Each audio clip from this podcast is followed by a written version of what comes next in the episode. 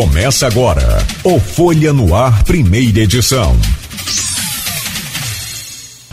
Quarta-feira, vinte e sete de outubro de dois mil e vinte e um. Começa agora pela Folha F M noventa e oito vírgula três, emissora do grupo Folha da Manhã.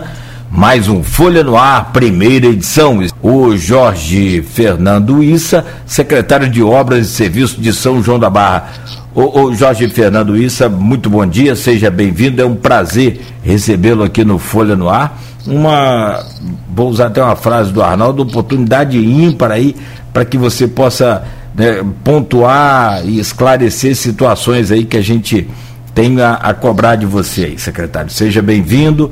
Bem-vindo aqui ao Folha no Ar, bom dia. Bom dia, Cláudio, bom dia, Arnaldo. A gente está aqui, bom dia, ouvintes aí da Folha da Manhã. A gente está aí à disposição para prestar os esclarecimentos necessários para que a gente é, dê resposta, né, aos anseios da população com relação à, à situação atual da São João da Barra e principalmente é, é, em relação à iluminação pública e em relação aos buracos que se encontram é, abertos aí devido a uma série de fatores, chuva e também a, a uma falta de manutenção. Secretário, eu vou começar com, com iluminação, já que estávamos conversando aqui, acabei de ver o Diário Oficial também, como, como você mesmo pontuou, é que tem novidade em relação à iluminação. Na sessão da Câmara da semana passada, né, o vereador Analiel levantou ali um pedido trivial, né, de troca de refletor em um campo de futebol no Açu, mas desse pedido trivial surgiu uma discussão muito mais ampla dos vereadores criticando a questão da falta de iluminação pública. Eles pontuaram que três datas foram apresentadas por você a eles e, e essas três datas não foram cumpridas para a contratação de uma empresa para resolucionar essa questão. Já o vereador Elísio trouxe números, falou em cinco mil pontos de iluminação apagados numa cidade de uma extensão territorial pequena, que é algo muito é, é, relevante, e é, Elísio classificou até como problema de segurança pública. Bem, o que levou a esse a essa situação, no, no, no seu ponto de vista, é, é, foi falta de manutenção mesmo, é, faltou equipamento para trocar, o que, que faltou, o que aconteceu para chegar a essa situação e qual a solução que está sendo traçada? Bem, é, a situação chegou a esse ponto porque a gente tem que, assim, tem que, tem que eu não gosto muito de olhar para trás, né? Mas a gente, algumas coisas geram consequências, né? É, a, a Prefeitura de São João da Barra teve, teve até o, o final de dois mil e vinte, antecipadamente, até março, abril, novembro de dois mil e vinte, não tinha, ela tinha uma empresa terceirizada de iluminação pública. Entretanto, é, como é notório, né, a pandemia acabou afetando seriamente as finanças do município e a prefeita teve que tomar algumas atitudes. Ela conseguiu reduzir alguns contratos e outros não conseguiu. De iluminação pública foi um deles.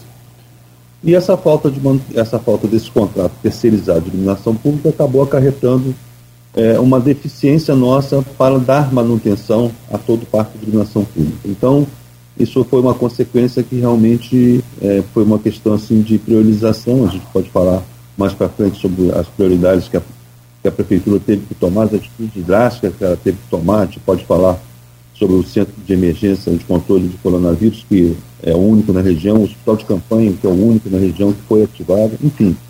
Toda essa assistência, esse arcabouço social, de saúde, de educação e assistência social.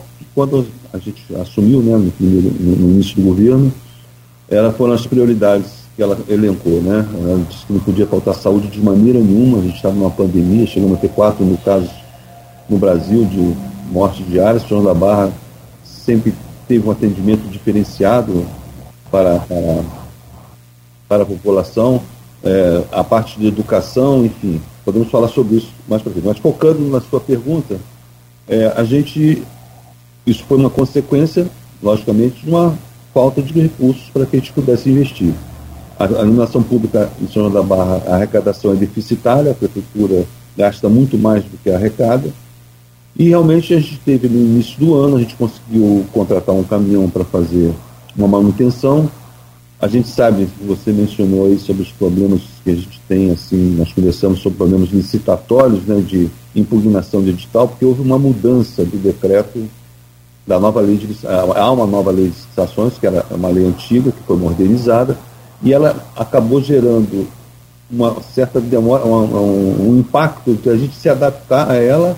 A prefeita fez um decreto de adesão já é, colocando parâmetros muito rígidos na licitação para que a gente possa fazer de controle, de termos de referência, de especificações, e realmente isso demandou muito tempo. Mas, é, finalmente, aí a gente conseguiu, hoje, né, em primeira mão, aí, você está recebendo essa notícia, foi publicado no Diário Oficial, nós compramos o material, fizemos uma licitação de material, começamos a receber esse material agora a partir é, do meio agora de outubro, né, da, do, do, a partir do dia dez de outubro, é, nós compramos aí em torno de sete mil lâmpadas, compramos é, material, foi relé, aí tem todos os acessórios para essas lâmpadas acenderem, são relé fotoelétrica, reatores, fios, cabos, conectores, né?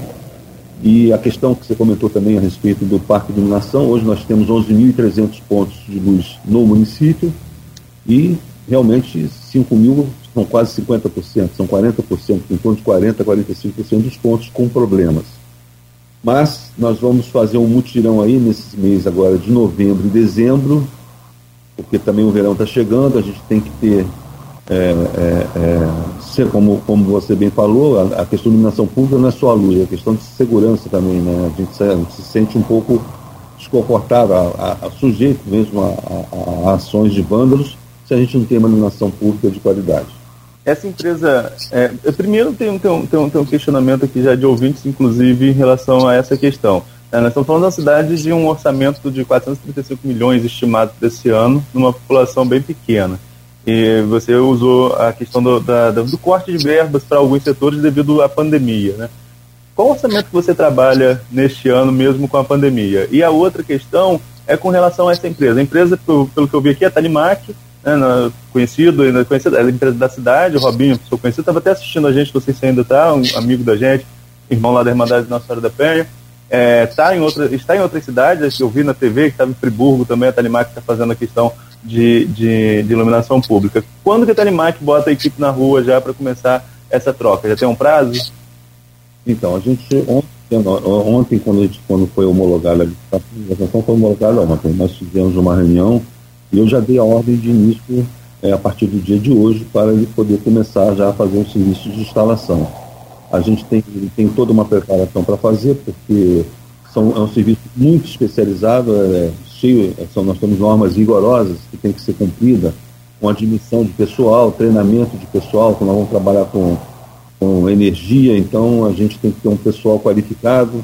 Algumas limitações a gente tem, quando está chovendo, a gente não pode fazer alguns serviços, porque há o risco de, de, de haver um choque elétrico, e ele me afirmou que está é, em processo já de seleção de pessoal, é, tem todo uma, hoje a gente sabe o rigor que tem para você admitir, tem os exames admissionais, tem é, treinamento de segurança, preparar o equipamento, os veículos todos para serem analisados. Então, a partir de hoje, a gente já tem algum material disponível para ele começar. Naturalmente, ele vai se preparar e ficou de me dar uma data. Nós estamos tentando fortemente que ele já comece é, a partir de hoje, mas ele está se preparando e certamente o mais breve possível a gente vai iniciar o serviço. Nós temos aí um feriadão agora, né? É, no dia vinte e oito, nós temos um, foi o dia do funcionário público, foi postergado para o dia vinte e nove, e a gente só vai voltar no dia três, porque nesse meio tempo a gente tem um, um dia de finados, no dia dois de novembro, nós temos aí um recesso, né? Um, no dia primeiro de novembro, então a gente agora está nos preparativos, separando o material, preparando a logística toda de por onde a gente vai começar e quais são os lugares que estão é, com mais deficiência na iluminação, e para começar aí firme, com vários caminhões para a gente poder, nesse mês de novembro e dezembro, já estar preparado aí para o verão. A expectativa é que até a virada do ano, desses cinco mil pontos, pelo menos quantos já possam estar recuperados? Então, é, a gente tem material para recuperar tudo, né? E, mas acontece que a gente tem uma dinâmica, né? Às vezes a gente começa a reparar um e o outro dá problema, né? É, tem uma, um, um detalhe que é característico, o São João da Barra está numa zona é, litorânea, né, de alta agressividade. Então, é, o serviço de manutenção é muito exigido, porque há uma deterioração muito grande no, no, nos materiais e nos seus componentes. Mas às vezes não é a lâmpada que queima, às vezes é o reator que dá problema, às vezes é o fio, enfim.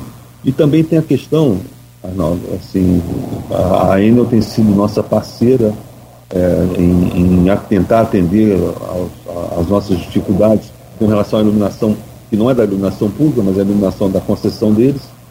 Mas eles têm, é, algumas coisas eles têm também objeto de muito curto de cabo, então às vezes falta energia para usar a rua do que faz escuro. Aparentemente a população cobra da prefeitura essa questão de iluminação pública, mas o problema ali não está, houve roubo de, de fios ali, que não, assim, então é responsabilidade da Enel, mas a gente sente que isso não só é ali, mas em outros lugares também, às vezes é, um fio solta alguma coisa e a primeira coisa que a luz apaga, pensa-se que é a iluminação pública, mas nem sempre é. Não estou me eximindo de responsabilidades, mas nem tudo, tudo que acontece em relação à iluminação pública se refere somente à prefeitura, né? A gente tem que, tem que, tem que separar um pouco essas coisas também, né? Mas eu sei que é, não estou transferindo a responsabilidade, estou apenas explicando, né, que a gente tem também outros fatores que contribuem. Então, voltando à sua pergunta, nós temos material suficiente para repor e, e funcionar todo o parque de iluminação. Realmente a gente tem um critério de manutenção de lâmpadas que vão, a gente faz um ponto, faz uma rua, troca as, faz, tem uma antiga funcionando, a gente termina essa antiga, dá problema, a gente tem que voltar lá. Então a gente tem assim material suficiente para a gente fazer essa reposição e aí temos um ou dois meses para poder fazer isso e e voltar São João da Barra com a iluminação eficiente. Se o Robinho estiver acompanhando a gente, vou até pedir aqui, né, no ar mesmo, ele sempre está acompanhando o programa, se puder passar mais ou menos aí um planejamento enquanto empresa, de quanto tempo consegue resolver essa situação, seria importante também para a gente informar a população, para as pessoas, né, ficarem aí já atentas a partir de quando vai estar funcionando, qual o planejamento dele enquanto empresa, a partir da ordem de serviço, é claro, da prefeitura, quando que a empresa vai estar preparada. Então, se o Robinho estiver ouvindo a gente. Mas vou voltar ali a, a, uma, a um questionamento que eu fiz anterior em relação ao orçamento, Jorge. É, como eu falei, o município vem aí com quatrocentos e trinta e poucos milhões neste ano, tem vereador que fala que vai chegar a quinhentos, né? E saiu um índice de gestão fiscal da Firjan recente, por exemplo, que apontou que o município é um dos melhores na região na gestão fiscal, em três indicadores. O único que, que figura entre os piores, ficando na frente apenas de Campos, é justamente em investimento. Ou seja, está parecendo que tem pouco recurso para a obra trabalhar e investir em serviços aí para a população. É, há um contingenciamento em relação à Secretaria de Obras? Como que está essa situação é, em, em meio à pandemia? É, bem, você bem falou, né? O município ficou em sétimo lugar, entre os setenta e sete municípios que foram avaliados, né? E esses três quesitos, que foi a economia, tá, o pessoal, isso foi que mais se destacaram para relacionar essa posição. Realmente, investimento nem tanto.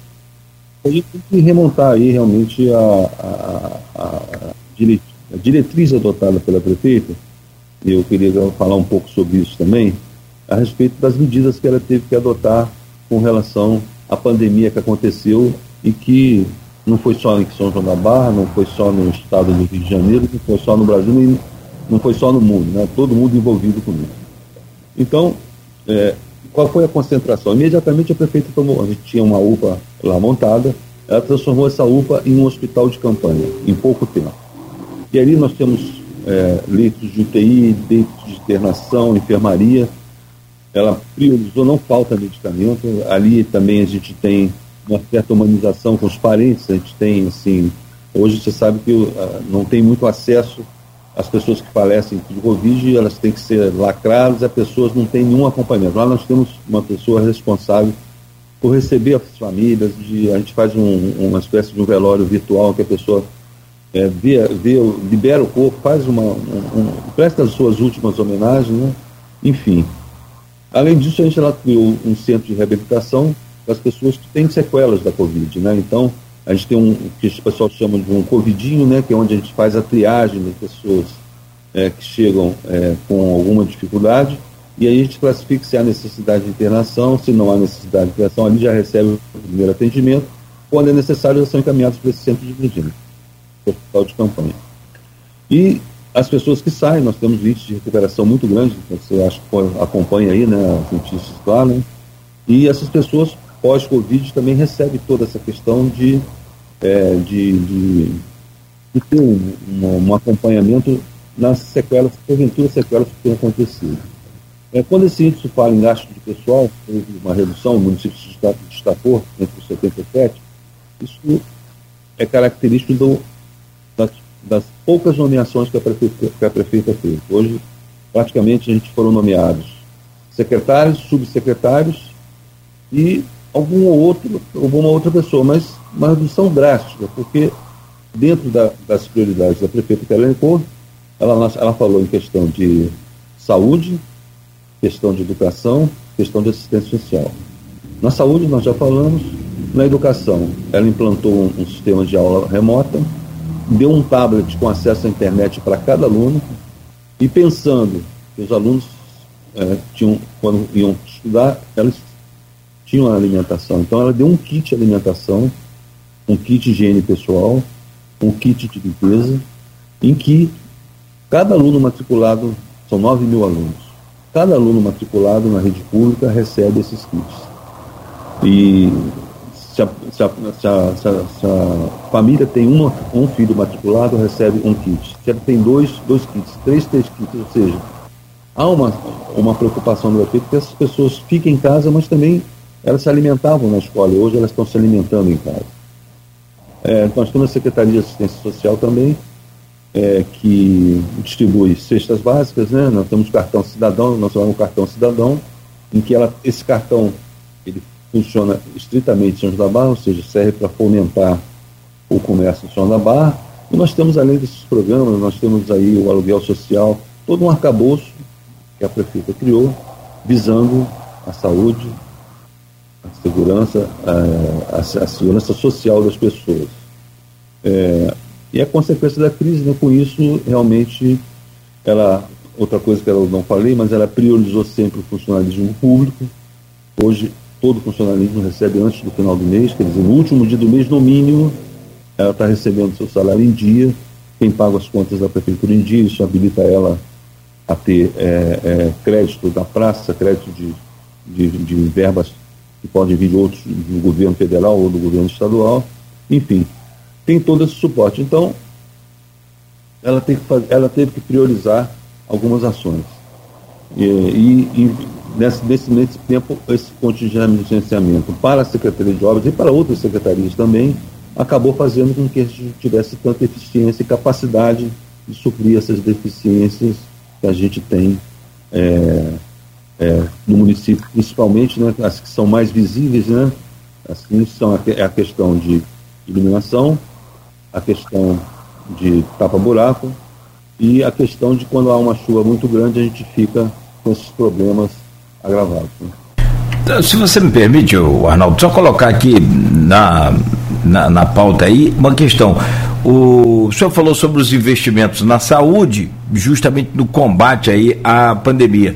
Mas todos nós somos sabedores de que o governo federal também enviou e envia uma verba especial para essa o tratamento da covid dezenove. São João da Barra não tem essa verba? Como é que ficou essa parte? O senhor tem acesso a essa informação? Porque precisou tirar da, da obra para levar para a saúde? Eu não entendi bem. Não, sim, o governo federal envia verbas, eu não tenho assim é, os números que são remetidos do governo federal, essa é a parte da saúde que tem, poderia passar esses números, mas é, com certeza ela não é suficiente para que ela possa fazer toda essa, toda essa, todo esse investimento, né? É, é, quando a gente fala, quando você bem falou, né? É, de ir para a saúde, mas não é só a saúde, né? Nós temos a educação e temos essa assistência social que consome boa parte dos recursos. Então, É, sinceramente eu não tenho os números aqui de mãos, tá, do, do que entra, de, de quanto é de cada um, mas a gente sabe que a, gente, a prefeita não, não foi só a pandemia, também foi as consequências da pandemia. Na questão da educação, nós temos é, é, quatro mil e quinhentas famílias que estão recebendo algum tipo de auxílio da, da, da prefeita. Isso não é na verba da saúde, isso é verba própria do município. Então é, não dá para não dá para a gente dizer que a saúde é responsável por tudo. Quer dizer, a verba federal da saúde pode suprir a saúde, talvez não com cem por cento, eu realmente não tenho esse número, mas tem todo o arcabouço social que acaba carreando esses recursos, os orçamentos, e a gente vai fazendo o que é possível. A gente aí tem, agora com a pandemia, ela, a gente já está tendo uma maior segurança, né? A gente já está tendo muito menos casos. é, ela não vai desguarnecer a, a, a, a, a, a, com contingência, uma prontidão para o atendimento de operação, já já vista que a gente pode ter ainda, e a gente está vendo em outros países que já tinham passado pelo que a gente passou, que talvez tenha já vendo uma nova, uma nova onda, mas ela vai estar preparada. Mas, nesse momento, eu acho que agora a gente tem que pensar realmente nesses investimentos. Já começamos com essa compra desse material para fazer a contratação da empresa. Também com relação aos, ao tapa-buraco, a gente já comprou o material, já, já, já chegando o material, e nós vamos agora contratar as máquinas para fazer o serviço de tapa-buraco. Eu queria voltar um pouquinho essa questão econômica, né? Até que a gente está abrindo aqui o leque, né? Saindo um pouco só da questão da iluminação, que já tem uma informação relevante. É porque, tipo, se a gente pegar a arrecadação de São João da Barra em dois mil e vinte, é considerável uma queda na fonte royalties. É, nós tivemos até participações especiais zeradas aqui, só, como aconteceu aqui em Campos também, um ano totalmente atípico. Agora, dois mil e vinte e um é uma, um outro ano atípico também, porque commodities se eleva, as royalties sobem, e isso gera um royalties muito mais alto, inclusive com recorde de arrecadação no país. É, minha pergunta são, são, são duas perguntas no caso. Uma, houve lá atrás uma determinação de percentual de corte dentro da sua secretaria para trabalhar dentro desse período de pandemia?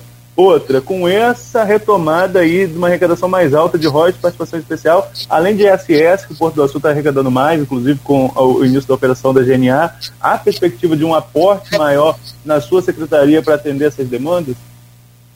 Sim, é, a gente agora, né, a gente já pode, nós, nós temos que começar a nos planejar. É, a gente estava, Arnaldo, em, em muitas incertezas, né? A gente tem que pensar que é uma responsabilidade muito grande da gente e, e do município, né, em ter a capacidade de, e a reserva de poder investir, é, de poder manter esse, esse estado de prontidão com relação às despesas com a, com a pandemia, né, causadas e geradas pela pandemia.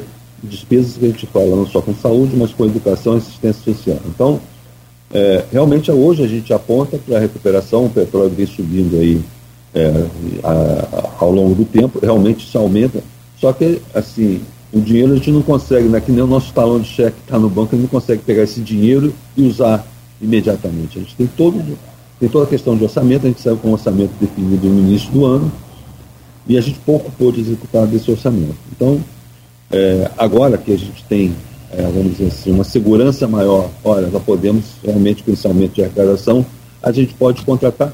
E a gente não fala só da minha secretaria, não posso falar só da Secretaria de Obras, sei que hoje o foco é obras, né? Mas a gente tem a Secretaria de Meio Ambiente, que demanda muitos investimentos, né? A gente tem é, a Secretaria de Transporte, enfim, nós temos outras secretarias que são necessitadas também de ter esse aporte financeiro. Então, eu acho que agora a prefeita, ela... Ela já nos falou que, já nos, na última reunião, ela fez algumas cobranças e tenho certeza que agora, com a gente tendo essa boa notícia, com uma, poucos casos de Covid, né, poucos casos de ainda óbito, que a gente está acompanhando aí, nós tivemos uma diminuição sensível, menos casos, novos casos, menos óbitos, e agora a gente consegue fazer um planejamento, né, ver o, desse orçamento, desse, disso que está aí da, nessa recuperação, a gente fazer uma distribuição e começar realmente a, a trabalhar. Hoje sua pasta trabalha com quanto, é, em média? Orçamento, orçamento? Então, o orçamento no início do ano da, da, da Secretaria de Obras estava em torno de dez milhões de reais. Mas, assim, a gente tem que ter, assim, por exemplo, tem uma conta muito pesada, que é a conta de energia. Hoje a gente paga um milhão e duzentos por mês de energia é, no município, entre prédios próprios e iluminação pública. Mas aí é um déficit, então, né? Oi? Só aí é um déficit, então, você vai pagar... É, a iluminação pública, a gente recebe hoje, nós temos, se não me engano, nós, nós cobramos três reais e cinquenta centavos em cada conta de luz para a iluminação pública. A gente tem uma arrecadação mensal por iluminação pública em torno de cem mil reais. noventa, depende aí, noventa, cem, é o que arrecada e que entra no município. Mas sai do município para a iluminação pública, é, para a conta... Da, da energia da iluminação pública é em torno de quinhentos reais. Então, altamente deficitária, né? E é, quanto a isso, a gente tem que tomar algumas medidas, né? a, a, a prefeita é, pensa realmente em, em começar a implantar também a iluminação de, de L E D, né? Ela está é, nos orientando para começar a pensar em modernizar o parque com essa iluminação. E praticamente os recursos nossos são direcionados para isso, e algumas a gente tem que dar uma assistência para as outras secretarias, né? Nós temos prédios próprios que necessitam de manutenção. Então a gente está sempre é, consumindo o nosso trabalho, né, com é, atendimento a essas secretarias nas atividades de manutenção.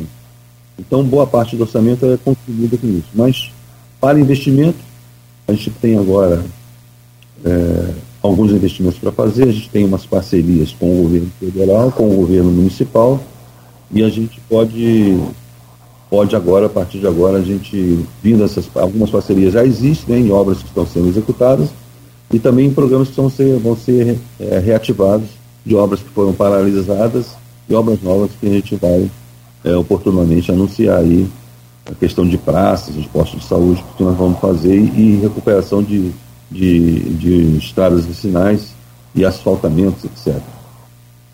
Na questão aqui da iluminação, né, é, eu estou olhando aqui o contrato, ele fala que o valor é de noventa e seis mil, novecentos e noventa e cinco reais e quarenta centavos. Esse contrato tem validade de quanto tempo? O contrato inicialmente tem validade de trinta dias, é, mas ele, ele, a gente tem que expurgar aí desses trinta dias, né, a, os dias que a gente não vai trabalhar, que são os dias de sábado, domingo, feriado, né. Então ele tem um contrato de horas, são cento e setenta e seis horas por equipamento, são oito horas por dia, são vinte e dois dias é, úteis, vamos dizer assim, né. Então eu acredito que a gente consiga chegar aí até novembro, que é o tempo que a gente tem para fazer uma nova licitação, para poder passar o verão e o mês de, total de dezembro, no finalzinho de dezembro, janeiro e fevereiro, e a, a ideia da prefeita é a gente fazer um contrato de seis meses, para os próximos seis meses. Nós vamos, estamos preparando o edital para fazer essa licitação, para colocar aí na rua, um edital, como você mesmo falou aí no início, né? Eu não lembro se a gente falou aí no, é, no intervalo aí, né? É, é um contrato que a gente tem que fazer muito bem feito, é sujeito a impugnações, T C E pede informações, é um processo que a gente vai ter que trabalhar muito em cima dele para estar tá a tempo e hora aí, para poder, logo depois desse contrato, a gente começar em seguida continuar com o serviço. Jorge, eu, eu sinceramente fico muito preocupado até com, com como você vai administrar essa secretaria, porque um orçamento de dez milhões, você está me passando aqui que você gasta um valor de cerca de um milhão de iluminação. Sai todo, todo esse recurso de iluminação sai da sua pasta, só para ficar claro? Entendi. Todo esse, esse, esse pagamento de iluminação sai do orçamento da sua pasta? É do orçamento da minha pasta. É, inclusive do, do, dos próprios municipais, toda a iluminação? Sim, mas assim, a questão, eu não tenho, eu tenho isso inicial, né? Mas à medida que a gente vai progredindo, a gente vai fazendo suplementando, a gente vai fazendo as dotações orçamentárias. Quer dizer, que você... a gente vai suplementando essas verbas, né, e vai pedindo, né, não quer dizer que eu tenho dez, eu tinha, por exemplo, na iluminação eu tinha cinco milhões, aí será janeiro, fevereiro, março, abril, maio, acabou o dia. Não, a gente vai fazendo as suplementações de pedido ao longo do tempo, porque, é, como eu falei, a gente estava contingenciado com o orçamento. Então, à medida que a gente vai tendo esses, esses excessos de arrecadação e vai entrando dinheiro, a gente vai suplementando na necessidade da Secretaria de Obras, de forma que a gente possa é, não, não ficar devendo. A gente pegou, a gente está ainda... É, estamos assinando agora um contrato de parcelamento de coisas antigas, remontadas de outros governos. É, essa, infelizmente isso aconteceu, né? E a gente tem que estar tá, tá honrando esses compromissos, né? Mas a questão é, o dinheiro está para o ano todo, dá, mas a gente vai fazendo suplementação de novo, o basicão, né? O, as necessidades, as prioridades sejam atendidas na secretaria. Mas... É porque da sua secretaria sai também o recurso para pagar o lixo, né? A coleta de lixo, que é outro... Não, a secretaria... Sai do meio ambiente. É o meio ambiente, tá. Sai do meio ambiente. Então, é, a gente vai suplementando. Então, a gente fez, a gente teve, assim, é, alguns recursos que foram liberados para essas manutenções urgentes que tem. Infelizmente, a gente tem, né, a manutenção dos prédios próprios da prefeitura, que é uma lâmpada, é, tem uma, uma pintura para fazer, agora nós temos... É, Nós estamos nos preparando aí, porque vem finados agora, nós estamos preparando cemitérios, pintando, colocando. Então, a prefeitura não está de todo parada. São serviços que não aparecem. O que aparece realmente, né, é, é a questão da iluminação pública, é uma coisa que é forte, né, é, é visível, né, e a questão do, do tapa-buraco também, que é uma coisa que, que atrapalha muito. Mas a secretaria não está parada, ela está fazendo alguns trabalhos, nós temos obras em execução, né, é, enfim, nós temos asfalto lá de... que está sendo feito lá em Barcelos, né? Nós temos o posto de saúde Cajueiro, que foi reformado há pouco tempo, nós temos é, a escola, a, a creche Nossa Senhora Aparecida que foi feita, a escola de Palacete, né? Enfim, tem, a gente tem feito coisas que realmente, devido a essa grande, esse grande problema, esse grande ruído que dá, e com toda a razão da população, é, referente à iluminação pública, certas coisas ficam ofuscadas em função disso. Então, a gente vai, sempre que é necessário, a gente solicita uma, uma, uma suplementação no nosso orçamento para a gente poder caminhar. Só para fechar esse bloco, Nogueira, a gente já, já ultrapassou aqui o horário, mas para fechar essa parte de iluminação, e no próximo bloco eu queria falar com essa questão de, de ruas, esburacadas e obras em andamento, ou não em andamento, né, obras prometidas e que estão paradas, inclusive de outras esferas, como eu comentei lá no primeiro bloco, mas só para fechar essa questão da iluminação. É, como eu vou, vou voltar lá à fala do Elísio, dos cinco mil, dos cinco mil pontos, você mesmo colocou que chega a cerca de quarenta, quarenta e cinco por cento dos pontos de iluminação da cidade. É, em quanto tempo, sem uma manutenção, a gente chegou a essa, a essa condição? Quanto tempo a gente levou aí sem ter um serviço de manutenção na cidade e que ocasionou é, esse quase que um meio blackout, né? Porque cinquenta por, quase cinquenta por cento da cidade às escuras. Bem, como eu falei, né, a gente tinha um serviço contratado com uma empresa terceirizada até o, se não me engano, foi até março de dois mil e vinte, se não me engano, foi até lá.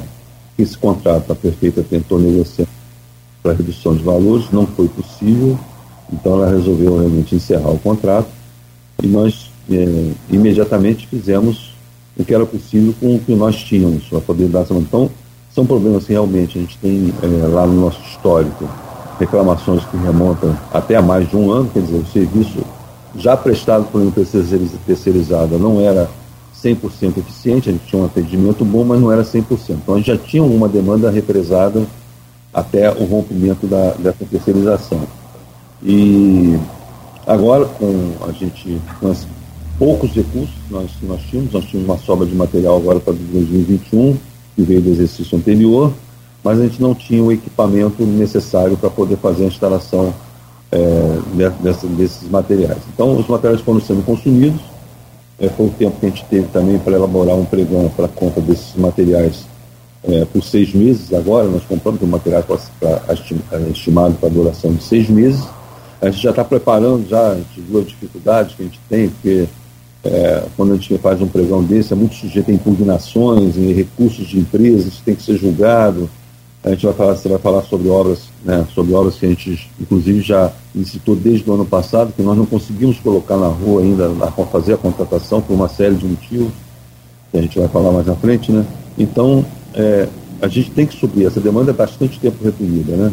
Então, a gente tem que realmente dar uma resposta, e essa resposta vai vir agora, essa contratação, é, como se falou, a Talimax, a empresa, a gente fez uma reunião ontem, teve uma reunião quando já houve a homologação, ontem à noite mesmo a gente fez uma reunião, a gente dividiu, fez uma logística de, de, de, de ataque para, para, para os diversos distritos, nós temos seis, seis distritos em, em, em São João da Barra, e ontem nós já estamos dividindo em seis, seis zonas, né, são seis distritos, e a gente está já com uma programação feita para poder...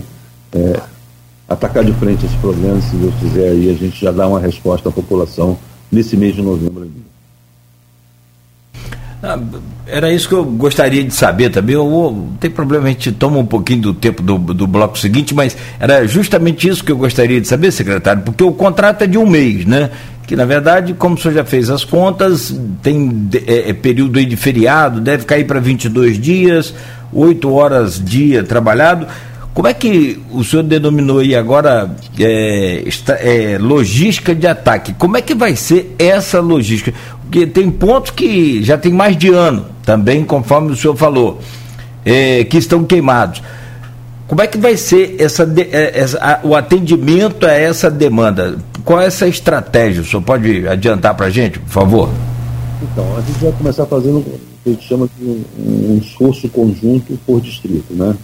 É, a gente não vai fazer assim a nossa ideia, nós estamos, as, as urgências são as coisas, são as, são tão urgentes, vamos dizer, temos as prioridades que elas vão ser atacadas, mas pretende é, colocar uma equipe forte, por exemplo, hoje a maior demanda, nós temos dois locais, né, então, todos os locais são, são, são tem necessidade de manutenção, mas as prioridades que nós temos são no, no quinto distrito do Açu. Nós temos problema dentro do Açu, nós temos problema em Quixaba, nós temos problema é, em Machu, quer dizer, naquela região toda a gente tem uma deficiência muito grande na questão de iluminação. A gente já está, a gente já mapeou é, é, todos, todos os pontos. Em, no Açu nós temos aproximadamente quinhentos pontos para serem feitos. Já está mapeado já entre, não só, só lâmpada, né? Entre reator, lâmpada, é, célula fotoelétrica, conector, base para lâmpada, braço, tudo isso. Então, por exemplo, o Açu está definido, temos Gruçaí, que realmente é uma demanda muito grande, né? Certas coisas a gente não vai poder resolver, que depende da Enel, mas o nosso gerente de iluminação, ele já está em contato direto com a Enel, é, passando essas informações de roubo de fio, de falta de conexão, que a gente não pode mexer na rede pública, mas a gente pode só cuidar da iluminação pública, tudo que se refere a problemas que não são da rede, né? Então nós tivemos na Vida Atlântica, por exemplo, pensa-se que é exclusivamente, né, da, da prefeitura, mas ali nós temos transformadores com problemas, nós temos na Rua do Sesc roubo de fio. Então a gente está ali numa, num, num, num planejamento de forma que a gente possa atender, a gente vai atender com certeza todos os distritos, mas a gente está priorizando aqueles que é, e aqueles que têm mais necessidade, e também os pontos, alguns pontos específicos que demandam uma atenção especial. Bom, se me permite, vamos, são oito horas e nove minutos, quero só pedir licença para a gente fazer um rápido intervalo. A você que nos acompanha aí, tanto pelas redes ou pelo rádio, continue ligado, a gente volta já já a conversar com o secretário de Obras e Serviços de São João da Barra, o Jorge Issa, aqui conosco ao vivo do Folha no Ar, né? E daqui a pouco a gente fala então, né, Arnaldo? Acho que a gente falou bastante sobre essa questão da iluminação, claro que pode voltar, sempre recorrente. É... Agora, com relação ao, ao, ao sistema de tapa-buracos também, é preciso é, ser um, feito um serviço aí bem extenso, né, para que esses buracos, tem demanda aí de, de, de ano também de buraco. Hoje no programa a gente conversa com o secretário de Obras e Serviços de São João da Barra, Jorge Fernando Issa. Meu caro Arnaldo, antes de chamar você para abrir aí, né, esse, esse bloco com as suas perguntas e os assuntos também de, de, do tema, deixa eu só aproveitar aqui algumas, alguns questionamentos dos internautas, pessoal que participa com a gente aqui.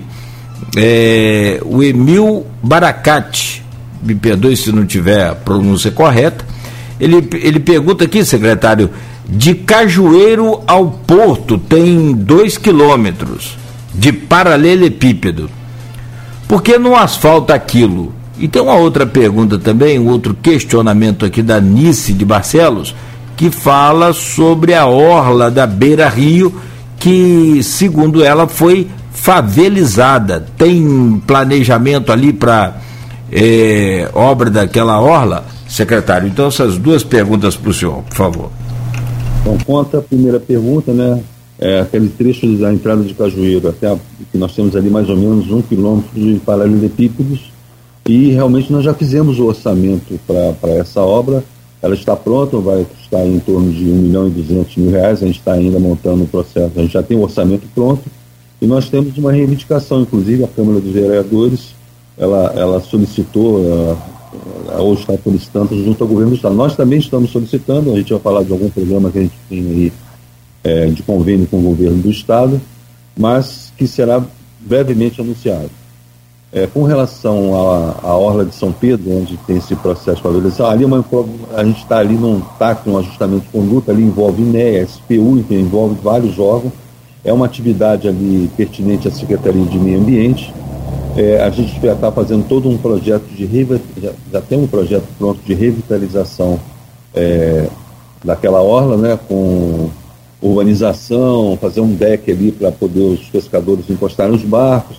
Existe já esse projeto. A gente tem ali que fazer uma obra estruturante. É, aquela, aquela região ali litorânea é, que faz do, do margem, a faixa marginal de proteção do rio, ela foi realmente invadida, está constatada. A gente tem, é, com o Ministério Público, um ajustamento de conduta, nós fizemos um projeto. tem que ser feita uma obra estruturante. Isso é uma obra, essa é uma obra que afeta, é, que é pertinente a, mais a Secretaria de Meio Ambiente, porque envolve toda uma questão ambiental ali, de a gente respeitar uma, uma, uma faixa marginal de proteção, mas a gente tem que fazer uma obra estruturante ali, é, não sei se é sabido aí, nós temos ali o prédio da CEDAI, e que esse prédio da CEDAI está correndo o risco de, de, de sofrer uma erosão e até de, de, de, de correr o colapso, porque a margem do rio ali está sendo é, fortemente atacada pela correnteza ali do rio Paleiba naquela, naquele local. Então eles estão fazendo uma obra ali, inclusive estruturante, e nós temos que fazer também uma obra ali que chama-se gabião, que são pedras que a gente coloca dentro de gaiolas, para conter a margem do rio e assim a gente poder fazer a urbanização.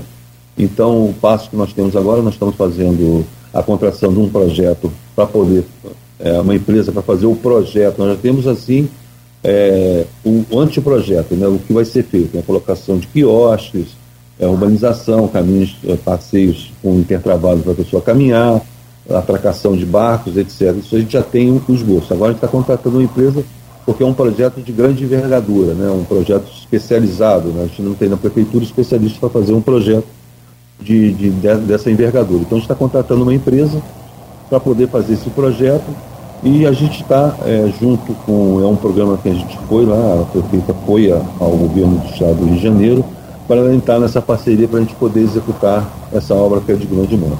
Então, essas duas notícias. Então, é, aquele trecho da, de Cajueiro ali, né, a gente já tem a obra orçada e a gente está agora na ponta para fazer a licitação para poder resolver aquele problema que realmente o trânsito de carretas ali é muito intenso, né?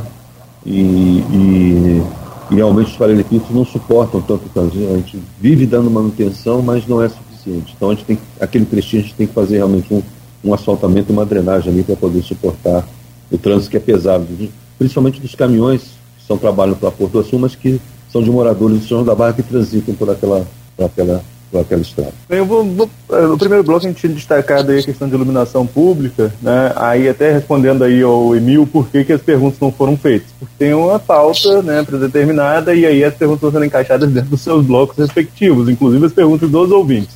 Então nesse bloco que a gente está falando de obras especificamente, o primeiro bloco foi a questão de iluminação, que é um problema que é gravíssimo e atinge a cidade de ponta a ponta, como falamos no primeiro bloco. É, agora, na questão de obras, um outro assunto que foi muito debatido na Câmara, assim como a iluminação, são as questões na cidade. É, Jorge, é, você falou já assim, ao longo da nossa conversa que existe aí a, a contratação, a, a compra de material, e tem ali um edital para contratação de, contratação de empresa, enfim. Quando a gente pode esperar uma operação tapa-buraco? Chegou a ser anunciada uma, mas não foi a contento, né? Não deu para atender o município todo. Inclusive ontem os vereadores da base governista, Elísio, e, eh, presidente da casa, e Sônia, voltaram a cobrar isso, essa questão de uma operação tapa-buraco. Uh, o, o projeto foi da Sônia e o Elísio pediu para assinar em conjunto, mas enfim... É, eles pediram que esse tapa-buraco possa chegar a todos os municípios. Você falou na questão de chuva, mas nós temos buracos ali que já passou chuva, chuva e seca várias vezes e continuam não sendo, não sendo, não sendo é, solucionados. Há uma expectativa de uma operação grande para tentar solucionar o máximo possível essa questão, a partir de quando? Bom, a gente já tem, assim, não com eficiência, nós já temos material, nós já temos equipe. É, é a equipe que eu desejaria, que desejaria ter, assim, em termos de quantidade, né? Nós estamos já atuando na parte de tapa-buracos. A gente pode perceber que alguns problemas críticos, principalmente na Avenida Atlântica, né, que a gente tem é, um buraco ali que realmente é insistente, vamos dizer assim. Nós a gente está agora utilizando alguma técnica mais apurada para a gente fazer esses reparos que eles durem mais tempo, né? É, são reparos que a gente vai, a gente está executando, mas a gente precisa realmente de uma, de uma efetividade maior. A gente tem, é, e também nessas reivindicações da prefeita junto ao governo do estado, a gente tinha um programa é, chamado Somando Forças, em que o D E R nos disponibilizava algum material é, para poder fazer essas recuperações. E é, ontem mesmo a gente preencheu assim, as documentações que são exigidas para reativar esse projeto. O material É, já foi licitado, já está no, no, no D R, e ele vai nos repassar e nós, temos fazer, nós vamos fazer a licitação para aplicar esse material.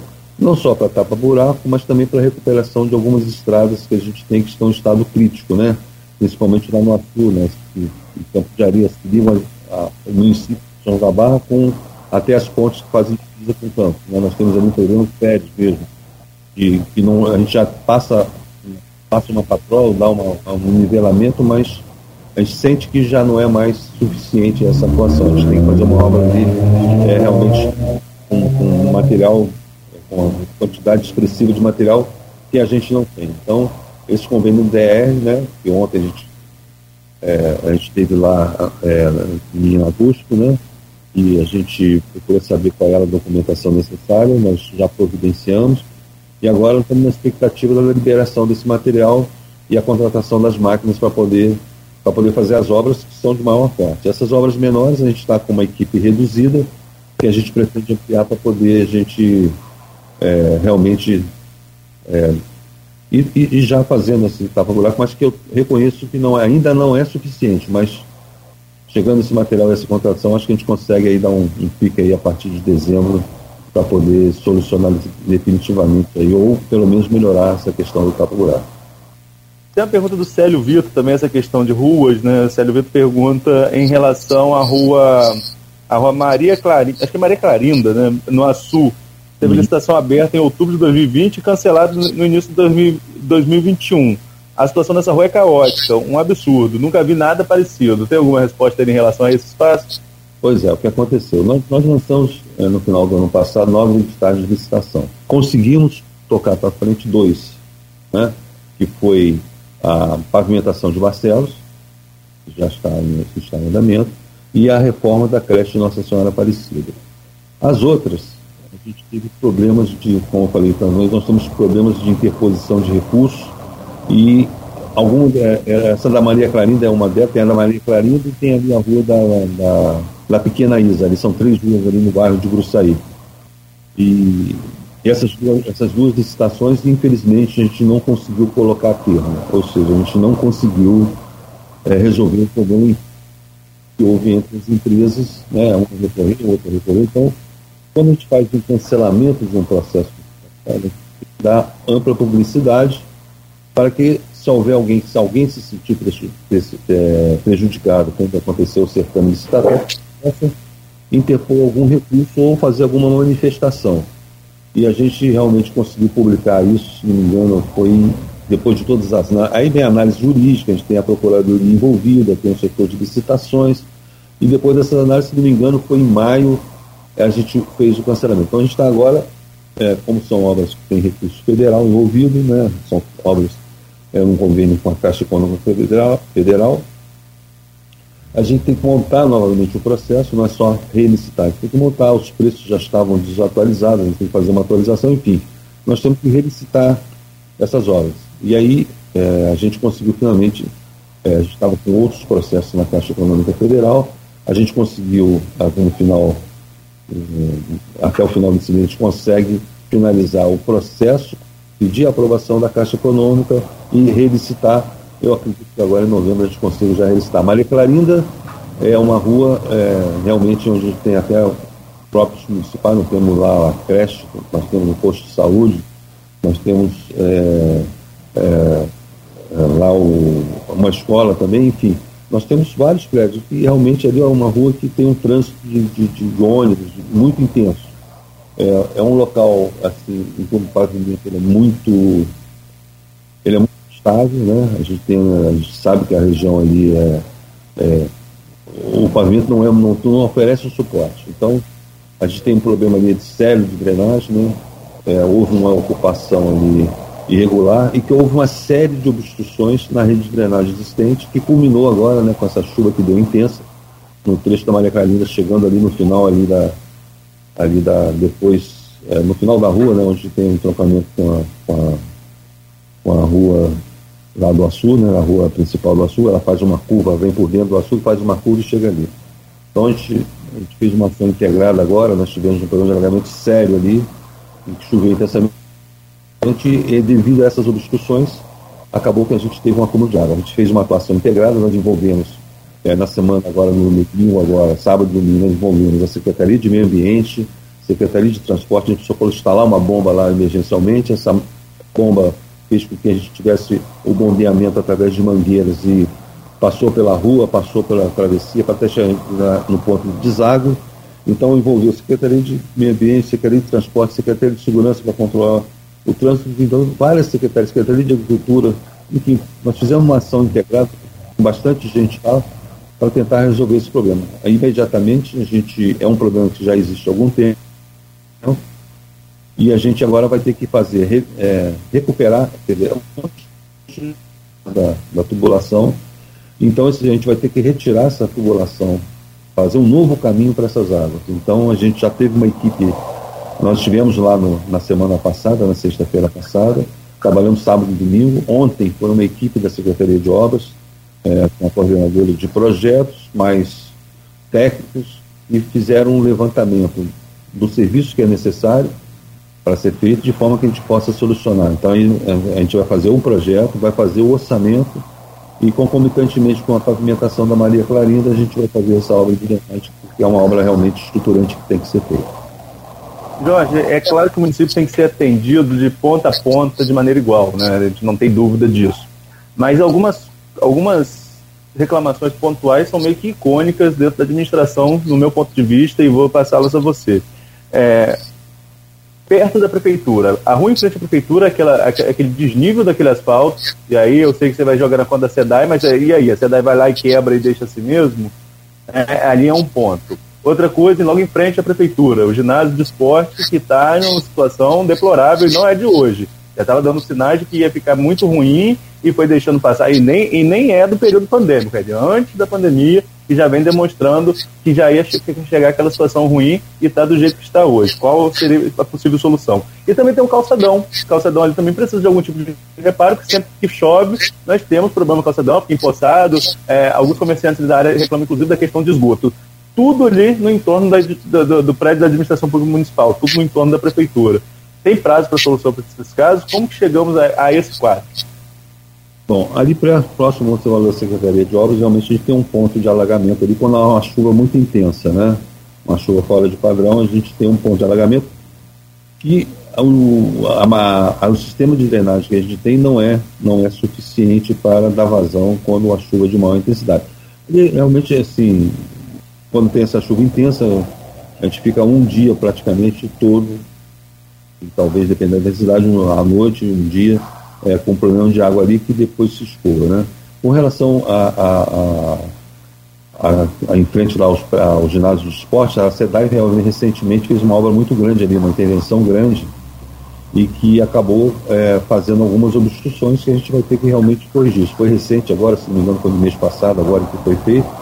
E o ginásio de esporte, é, a gente já tem uma obra orçada lá no ginásio de esporte, é, em torno de dois milhões de reais, para colocar ele de novo em dia. Isso faz parte de, um, de uma parceria que a gente está fazendo com o governo do estado, e a gente pode elencar aqui não só essa obra, né, não sei se você queria focar depois das parcerias, né, mas a gente tem uma, uma, uma, uma solicitação lá no governo do estado, na Secretaria de Infraestrutura, no CEINFRA, né, e que é a Secretaria de Obras, está localizada ali na, em São Cristóvão. Nós estivemos lá, conversamos pessoalmente, a prefeita conversou pessoalmente lá com o secretário Max, né?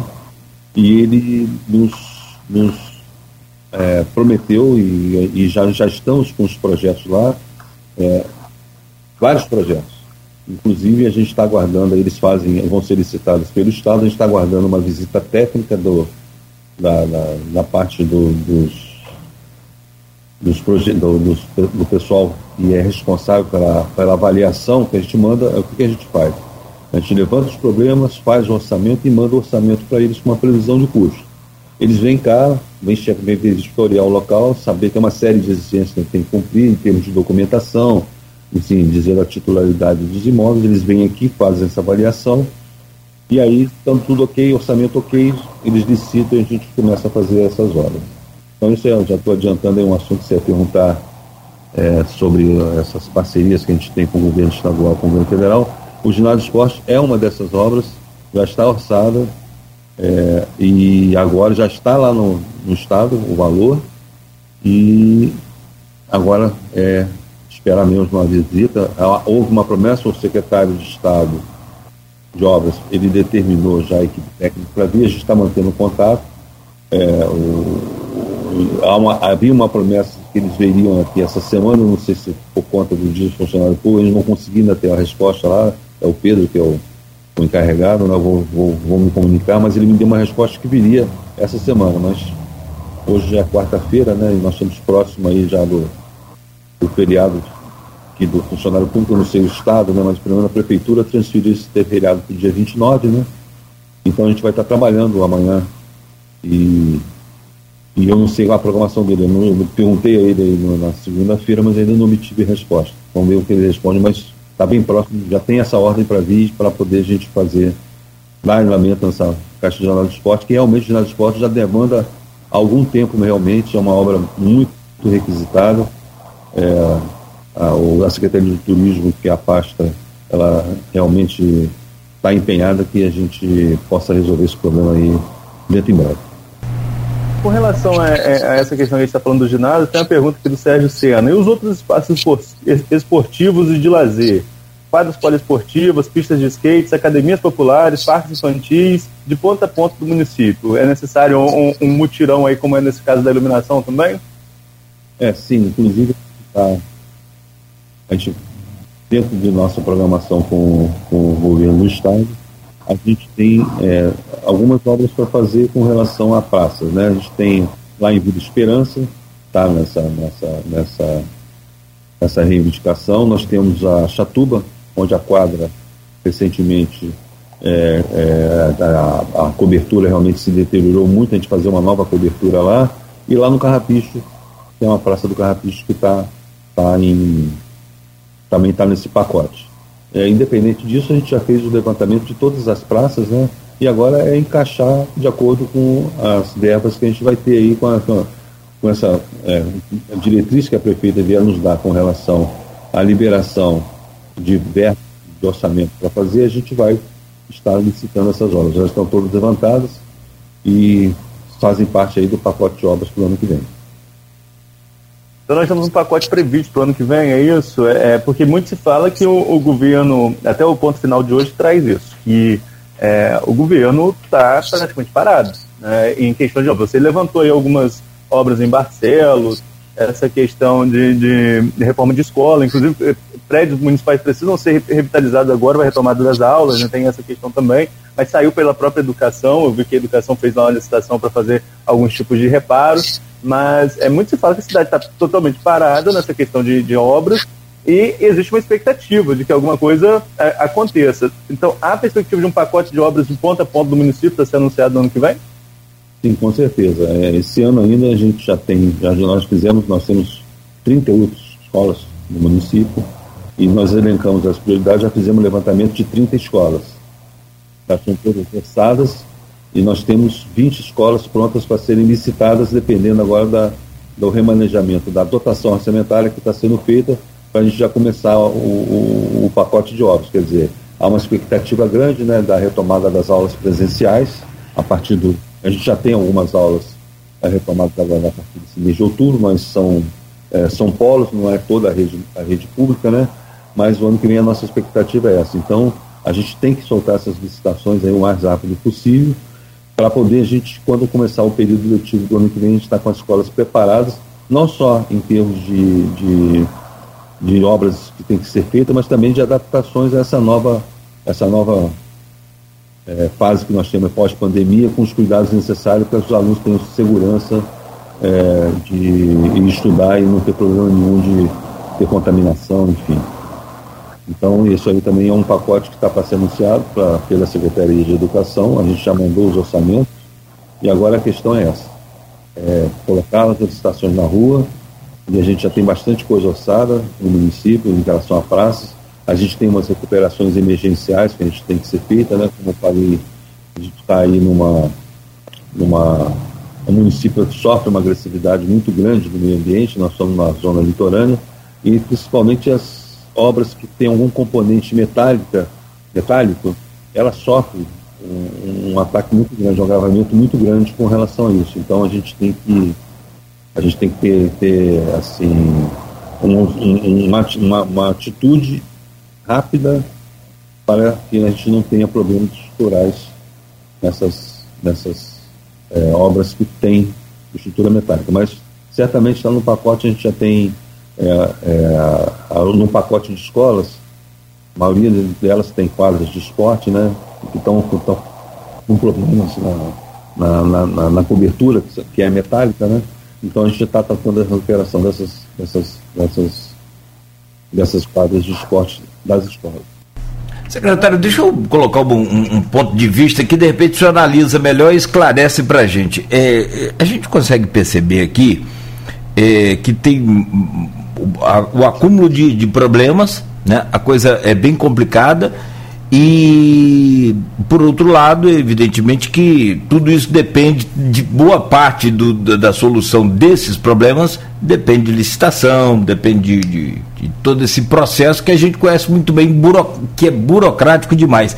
E aí eu não consigo visualizar um, uma, uma solução a tempo hábil. Por exemplo, volta às aulas, né? Agora o Estado já voltando cem por cento, São João da Barra já chegou até a anunciar também. É, isso vai dar tempo de ser resolvido? E, retornando um pouquinho mais o assunto, na operação tapa-buraco, pelo que eu entendi, se me perdoe se eu não entendi correto, está é, previsto para começar em dezembro, é isso? Eu estou preocupado porque o verão já está aí, né? Está na porta. Sim, não, nós estamos hoje, já estamos com equipe reduzida, como eu falei com você, mas a gente vai fazer uma blitz agora, a gente já tem o material, então a gente vai licitar o equipamento para poder, é, a gente consegue fazer uma licitação aí em torno de trinta dias para essa emergência, vamos dizer assim, não é uma obra emergência, é uma para essa emergência, né? Então a gente vai contratar os equipamentos para ver se a gente começa mesmo em dezembro. Nós estamos em novembro agora e a gente começa em dezembro já a fazer essa operação de maneira que a gente ataque os pontos mais, mais difíceis. Tem as obras que tem que ser estruturantes, que não adianta remendar, não, não cabe mais remenda, cabe fazer uma base nova, fazer um asfaltamento novo.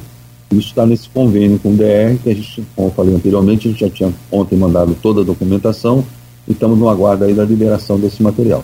Perfeito. Bom, são oito e quarenta, que é evidente que é natural que o senhor esteja aí vivendo o problema muito mais do que a gente aqui, é claro, né? Entenda a nossa aflição de fora, né? Então, por isso a cobrança, por isso o, o, o pedido.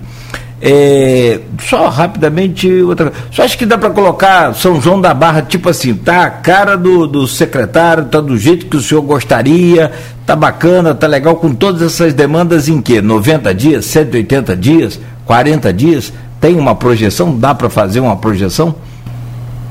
Então, nós temos todo um planejamento, planejamento para fazer, né? É, realmente a gente... O que me chama mudar a cara são duas coisas específicas, né? Que a gente tem que realmente dar um tratamento de choque, que é a iluminação pública, que a gente já está com agora com a, com a efetividade, nós estamos aí com o material, estamos com o equipamento, tapa-buraco. Essas são coisas que a gente tem que realmente é, dar atenção especial. Para a São João da Barra ficar legal, a gente não consegue fazer obra em um dia, nem um mês, nem em dois meses. Realmente a gente tem um, um, todo um planejamento que tem que ser feito, adequando aos recursos que são, que são disponíveis às obras que a gente quer fazer. Então, é, a gente está aí com um planejamento para o ano que vem. Eu acho que a gente começa esse tratamento de choque e depois nós vamos começando a cuidar da parte de, além da parte de pavimentação, que é esse convênio que a gente vai ter com o D E R, nós temos a, a, a recuperação das praças públicas, que é uma coisa importante. As escolas já estão com verba assegurada para fazer, não há problema de verba quanto a isso, há realmente só que fazer a licitação. Então, a gente tem que, eu acho que em seis, em seis meses, acho que a gente consegue já dar uma nova cara aí a São João da Barra e pensar em... Porque é, a gestão, assim, a gente tem um, um, a gente tem que fazer uma gestão, mas ao mesmo tempo nós temos que apagar incêndio, ao mesmo tempo, né? Então, os incêndios que têm que ser apagados são as coisas prioritárias que afetam diretamente, de alguma forma, todo mundo, né? É, todos os, a, a população de uma forma geral. Tem a parte de próprios públicos, que realmente a gente tem muitas praças para recuperar, muitas praças ainda já, já estão necessitando desses reparos, e pensar também em novos investimentos, né? A gente tem a extensão do, do bairro do T D Santana, que é um bairro que cresceu muito, a gente carece de alguma infraestrutura lá. É, a gente também tem no Açu algumas obras que a gente tem que fazer estruturantes, mas a gente vai, dentro desse planejamento, Eu acho que em seis meses a gente não consegue resolver tudo, mas como você falou, a gente consegue dar uma nova cara para o município. Nogueira, só fazer um gancho para o próximo bloco. Pois não? Já deixar aqui o pessoal que está acompanhando a gente e o secretário também para já ir puxando aí no, na memória. Eu quero falar sobre a questão do balneário de Atafona, né, que precisa de reparos urgentes, inclusive se for abrir para o verão. E a gente está falando de pacote de obras para o próximo ano. Teve um pacote de obras lá de dois mil e onze, dois mil e doze, da segunda gestão da prefeita, nós estamos na quarta, e que essas obras continuam aí sem ter nenhuma perspectiva de conclusão. Eu queria ver do secretário se há um planejamento quanto a essas obras a, a registrar, parque de exposição, é, estação de tratamento de esgoto ali entre São João da Barra e Atafona, no Matadouro, entre outras obras foram anunciadas assim, na segunda gestão da prefeita Carla Machado, estamos na quarta, e essas obras não terminaram, mas isso fica para o próximo bloco. Recebendo hoje o secretário de obras do município de São João da Barra, o Jorge Issa, Jorge Fernando Issa, e eu volto com você, Arnaldo, por favor, abrindo aí, se já deixou o gancho para esse bloco, repita, por favor. Aí. Vamos lá, vamos começar com as obras que são também importantes para a questão de turismo, para a questão do verão. Balneário de Atafona, aí para não ficar só puxar para o nosso terreno, vamos falar também das passarelas ao longo da, ao longo da orla. É, são obras necessárias, né? O balneário, então, eu estive lá fazendo uma matéria recente, está bastante deteriorado. Está é, dentro do seu planejamento, Jorge? Tanto o balneário quanto essas passarelas de acessibilidade na, na orla, em, de ponta a ponta? Bem, vamos lá. É, a, a, a parte até que é responsável pela, pela essa questão do balneário e das passarelas é o, da pasta da Secretaria de Turismo. Mas a gente tem dado suporte, né? A gente, nas passarelas, elas são de madeira, né? E requer uma manutenção. Infelizmente, a gente tem trânsito de motocicleta na, na, na passarela, trânsito de até aqueles veículos pequenos, botam pedra na passarela, uma coisa impressionante. E há uma deterioração muito grande quanto a isso. A gente já teve, inclusive, um roubo de peças de madeira da, que compõem a passarela. Então, elas estão sempre em questão de manutenção. O secretário sempre nos pede apoio. E com o balneário, a mesma coisa, né? A gente instalou churrasqueiras lá, fizemos várias, várias obras lá. Você, Arnaldo, você teve lá, não sei se você constatou que foi muita coisa depredada, né? Enfim, muita coisa quebrada. Então, a gente já está mobilizado para o, o secretário de Turismo, o Divaldo, já me convocou, para a gente já começar a fazer, a tratar da, da questão da recuperação do balneário para poder receber já os veranistas agora que estão vindo aí para essa temporada. Então, é isso que a gente pode falar, a gente vai começar já a fazer... A, a, a passarela, a manutenção é constante, né? Infelizmente, a gente não tem como, na madrugada, alguém passar de moto lá e passinho para baixo e realmente... provoca muito esforço para a qual ela não foi projetada, vamos dizer assim, né? E também é um roubo de algumas peças... o fogo, não, o furto de algumas peças de madeira, né? E que a gente está sempre em constante manutenção. Mas está tudo pronto para a gente deixar as coisas no jeito já, né? Já pronta para receber os turistas aí.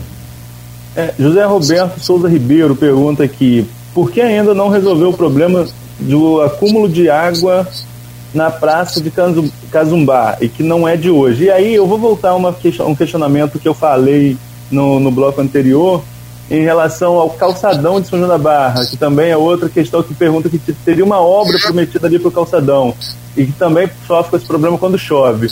É, então, assim, qual seria a resposta para essas duas perguntas de ouvintes, em relação à Praça de Cazumbá e em relação ao calçadão ali do centro? É o calçadão ali, onde fica ali entre a prefeitura e, a, e o restaurante que tem ali, não é isso? E tem isso. Ali. Perfeito. Ali é, quando chove ali, realmente a gente tem um problema de drenagem, de acúmulo de água, quando há uma intensidade muito grande, né? Então ali a gente ainda não tem ainda a, a solução, a gente está buscando uma solução para aquele acúmulo de água. E a outra pergunta que você fez foi... Como... Na Praça de Cazumbá também com acúmulo de água. Pois é, mas entendi se falou alguma coisa da Enel? Não entendi. Não. Entendi se falar Enel, alguma coisa aí, não entendi. Não, é, a, a Praça de Cazumbá, a gente realmente tem um problema de drenagem ali também, né? A gente ainda não tem definido o que a gente vai fazer lá. Mas é um ponto de atenção, foi boa aí a... a, a o ouvinte aí tendo nos alertado contra esses problemas. Às vezes é, a gente, é bom a gente ouvir essas reclamações, e eu vou pedir uma equipe para dar um pulo lá e levantar, realmente eu não tenho essa solução, vou dizer, não tenho esse conhecimento, eu vou pedir para uma equipe lá me, me reportar realmente o que está acontecendo e na busca de solução do problema que está acontecendo lá.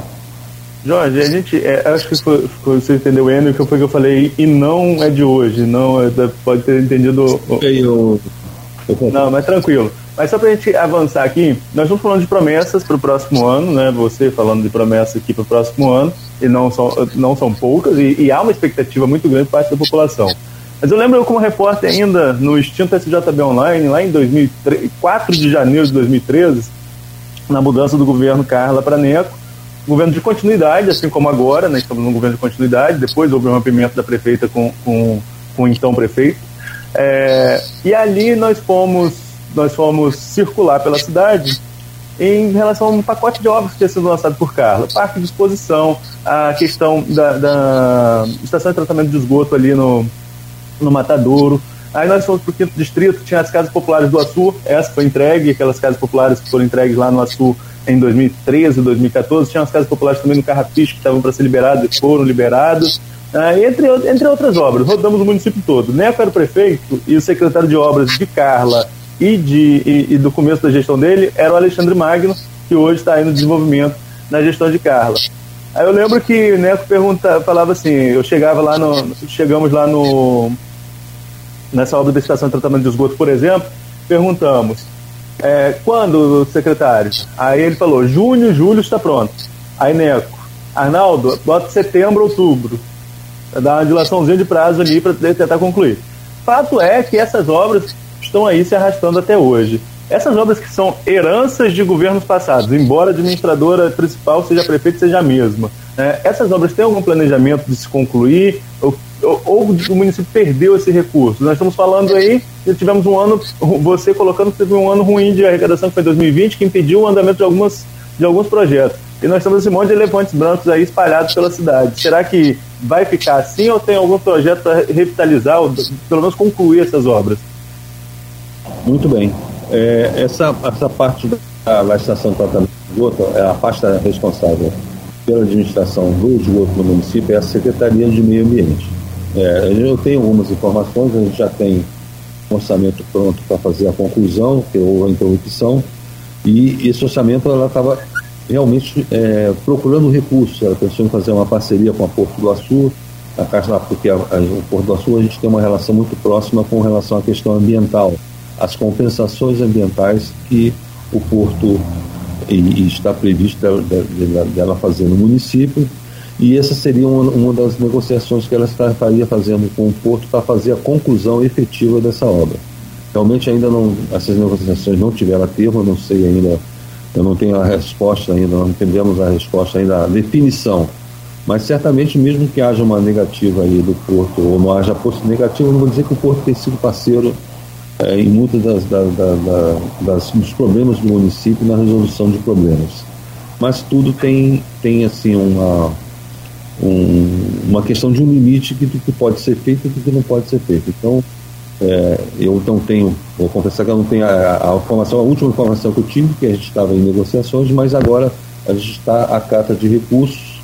É, a gente tem a disponibilidade de um recurso, se não me engano, acho que é da FUNASA, em que consta é, fazer um projeto, é, terminar, fazer um projeto para fazer a conclusão definitiva dessa obra e a execução dessa obra. Isso já está. Acho que essa semana a gente consegue fazer a licitação do projeto, essa semana ou na próxima semana, e aí nós vamos, é, depois que esse projeto está pronto, a gente vai refazer o orçamento, ver quais são as necessidades realmente, porque, como você falou, nós estávamos falando de dois mil e treze, não foi isso? dois mil e doze, dois mil e treze, né? Já se passaram oito anos, e de lá para cá, desculpa, de lá para cá a gente... A rede de esgoto, ela sofreu algumas ampliações, a gente tem que fazer algum redimensionamento lá da, da estação, mas é, o orçamento principal já está pronto, agora resta essas adequações com o projeto que vai ser contratado agora nos próximos dias. A, a, a Secretaria do Meio Ambiente deve já anunciar a contratação desse projeto.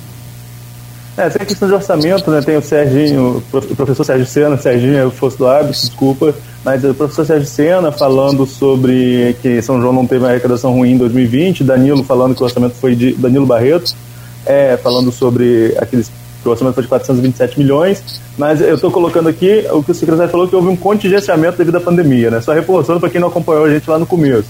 É, a sua parte trabalhou em contingenciamento e trabalha em contingenciamento devido à questão da pandemia, não é isso, secretário? Perfeito, então. É, a questão, Arnaldo, é a gente, a gente passa por momentos em que a gente tem... É muito difícil a gente fazer um, É muito difícil a gente gerir, né? Quem é gestor sabe que é difícil a responsabilidade, né? Em que você tem que, tem que ter a prioridade, né? Então, seria uma loucura, prefeito, o contrassenso dela não contingenciar, achar que tudo vai dar certo, que a pandemia não ia chegar a um ponto. É uma questão de insegurança muito grande, é uma questão, é uma decisão difícil de gestor que tem que tomar, porque tem consequências, tudo tem consequências. Então, imagina se, se a gente está vendo aí um, um evento grande aí no, no governo federal com relação à pandemia, envolvendo o presidente, enfim, envolvendo uma série de coisas. Você imagina se a prefeita realmente não toma essas medidas enérgicas e necessárias para ter essa sustentação de que a saúde vai. Ela estaria hoje sofrendo uma C P I da saúde, alguma coisa parecida desse gênero. Então, é difícil. Eu sei que realmente é, é, certas decisões impõem certo sacrifício, até de, de, de, no sentido de ter uma reclamação que é justa. A gente sabe que é justa. A gente sabe que a população está coberta de razão, principalmente com a iluminação pública, está favorável. A gente tem certeza disso.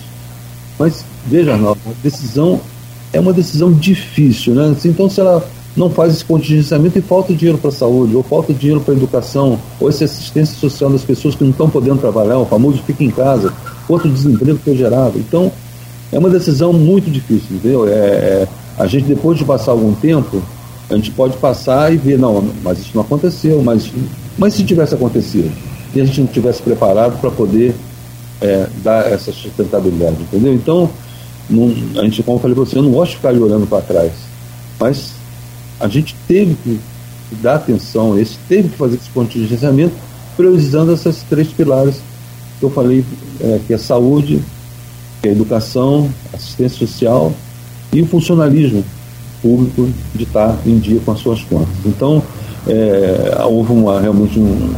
Você acompanha, quem acompanhou o Diário Oficial pode buscar as nomeações que a prefeita fez desde o início do ano. Ela nomeou secretário, subsecretário e algumas outras pessoas. Então, que são, que eram coisas, mas estamos contingenciados. Acredito que hoje, hoje, com, com, com, com a pandemia estando controlada, a gente tendo segurança, né, a gente chama de, eu chamo isso de segurança em tomada de decisão. A gente tem a segurança, né, porque senão a gente, o cobertor é curto, né, a gente tapa um lugar, tapa a cabeça, tapa o pé, tapa, mas o que é mais importante para a gente atender no momento? Nesse momento que a gente passou, o que foi mais, o que foi mais importante, né? O que foi necessário de fazer, a, a custa até mesmo de, de, de, de ter algumas necessidades é, da população não atendidas, né? Então, assim, eu não sei se eu estou sendo repetitivo, né? Como você falou, algumas pessoas estão entrando no programa agora, mas foi essa a opção que a prefeita fez de, de ter essa segurança. Hoje, sim, nós estamos com a mel na arrecadação, o petróleo está subindo, hoje a gente está com um novo, a pandemia diminuiu, os casos diminuíram, a gente está num cenário mais otimista em que a gente consegue é, ter a certeza que a gente pode, bom, então a gente pode, nosso, no, da nossa segurança, vamos separar aqui um tanto, vamos ficar com segurança e vamos tocar a vida para frente, vamos tocar o município para frente. Jorge, eu trouxe aqui alguns questionamentos em relação à drenagem, né? Trouxe o do, da, da questão de Caetá, que foi o José Roberto Souza Ribeiro. É, tem aqui da Noemi Magalhães falando da saída da praça de Cajueiro, que quando chove precisa de barco. É, aqui do distrito também, falando sobre essa questão de, de, questão de drenagem. E o Danilo Barreto, ele coloca aqui um comentário, deixa eu encontrar, que com tantos problemas de saneamento nos âmbitos de drenagem e esgoto, menos de um por cento do orçamento é destinado para a área. Não é muito pouco mesmo, realmente. Essa questão de esgoto e drenagem, uma cidade, uma cidade que é polo, uma cidade polo não, uma cidade que é sede do, do, do, do maior empreendimento privado do, do país, que é o Porto do Açul. Nossa rede de esgoto não é muito deficitária, e esse um por cento, e essa questão de drenagem, a Nisso Barcelos também fala ali daquela... daquela daquela questão do, perto do fórum ali, que a gente sabe que aquilo é mais antigo do que o fórum também, que sempre que chove vira um rio ali nas imediações da, do fórum. Então, nós temos tantos problemas de, de drenagem, né, que realmente não é muito pouco um por cento para se trabalhar com isso, não precisa de um planejamento. E aí eu emendo uma outra pergunta que eu recebi aqui no WhatsApp: você, enquanto secretário, não teria que também buscar junto aos vereadores, agora que vai discutir a L O A de dois mil e vinte e dois, vai discutir o, o, a lei orçamentária anual para o ano que vem, de ver um reforço orçamentário aí para diversas áreas que precisa de reparos? Sim, com certeza, Arnaldo. Alguns problemas da cidade são já bem antigos, né? Nós temos um, é, a cidade é uma cidade característica de São João da Barra, ela cidade é uma planície, né? E quando a gente tem uma planície, a gente tem dificuldade de escoamento de águas é, sem bombeamento, né? Há um acúmulo e quando chove com muita intensidade, a nossa capacidade de drenagem é muito limitada, porque se a gente tem uma, a gente tem que dar um, uma inclinação para caída da água, tá certo? Na tubulação. Então, como a gente está numa planície, quando o ponto de descarga fica muito distante, a gente tem que escavar muito. Nós estamos numa região arenosa, o lençol freático é, de, da, da nossa região ele é muito alto, vamos dizer assim, está muito perto da, da superfície, né? Quando há uma intensificação, a região arenosa ela se comunica, né? O, o, a gente vê aqueles alagamentos, eles todos se comunicam e vai, vai se drenando pelo pavimento, né? Vai se drenando pelo, pelo, pelo, pelo subsolo. Então, quando, quando a gente tem uma chuva muito grande, essa, essa água tem dificuldade de escoar, é, porque a gente tem um, um, um aumento do lençol freático e acaba a tubulação, que a gente chama popularmente, fica afogada, ou seja, ela fica cheia de água do lençol freático e a gente não tem capacidade de escoamento, né? Isso é um problema que a gente tem que tratar é, de uma forma que seja, se não for possível pela drenagem natural, ou seja, a gente tem uma distância, a gente tem meio por cento de caimento, então a cada cem metros a gente tem que ter cinquenta centímetros de, de caída. Você imagina uma coisa que fica a trezentos metros, a gente está um metro e meio de profundidade. Então, muitas das vezes a gente não consegue resolver por meios naturais de drenagem, né? Então, algumas coisas a gente consegue fazer escoamento para, para o rio, algumas coisas a gente consegue fazer escoamento para locais em que já são de deságue mesmo. A gente tem uma série de restrições com relação a, a escoamento para lagoas, porque às vezes essas águas elas são, vão, a gente tem aí muito lixo que vai acumulando, que vai, que vão, que vão, que vai penetrando na, na, na tubulação, né? Vai entupindo a tubulação e a gente não pode desaguar em locais onde a gente tem uma preservação ambiental. Então realmente é, é um estudo que a gente tem que fazer. A gente tem aquelas drenagens que são localizadas e temos a drenagem que tem que ser olhada do, do, do macro, a gente fala em macro drenagem, né? Então a gente tem que providenciar um estudo em que a gente possa, essas chuvas agora você viu que a gente fica, quando chove, né? Principalmente quando você passa ali naquela estrada do Pedregal, em que, no bairro de Fátima ali, que, faz, que vai até Cajueiro, você olha para um lado, para o outro, a gente vê aquelas águas todas, né? Inclusive hoje, é, só para colocar, a gente vai ter uma reunião na Câmara, É, com os produtores rurais. A gente tem a questão do D I T, que é uma questão que, que realmente preocupa o município. A gente tem, é, e aí a gente fica naqueles salvos quem puder, a gente tem algumas obstruções, né? A gente teve até que fazer uma desobstrução agora no Pedregal, porque fizeram o fechamento de uma manilha lá que, não atrapalhou, que atrapalhou o escoamento das águas. Nós temos que pensar em algumas comportas que fazem a ligação do Paraíba com as propriedades rurais, porque quando o rio está cheio, a água invade pelo rio, quando o rio está baixo, aí o cara fecha, né? Então o rio não joga água para dentro da propriedade dele.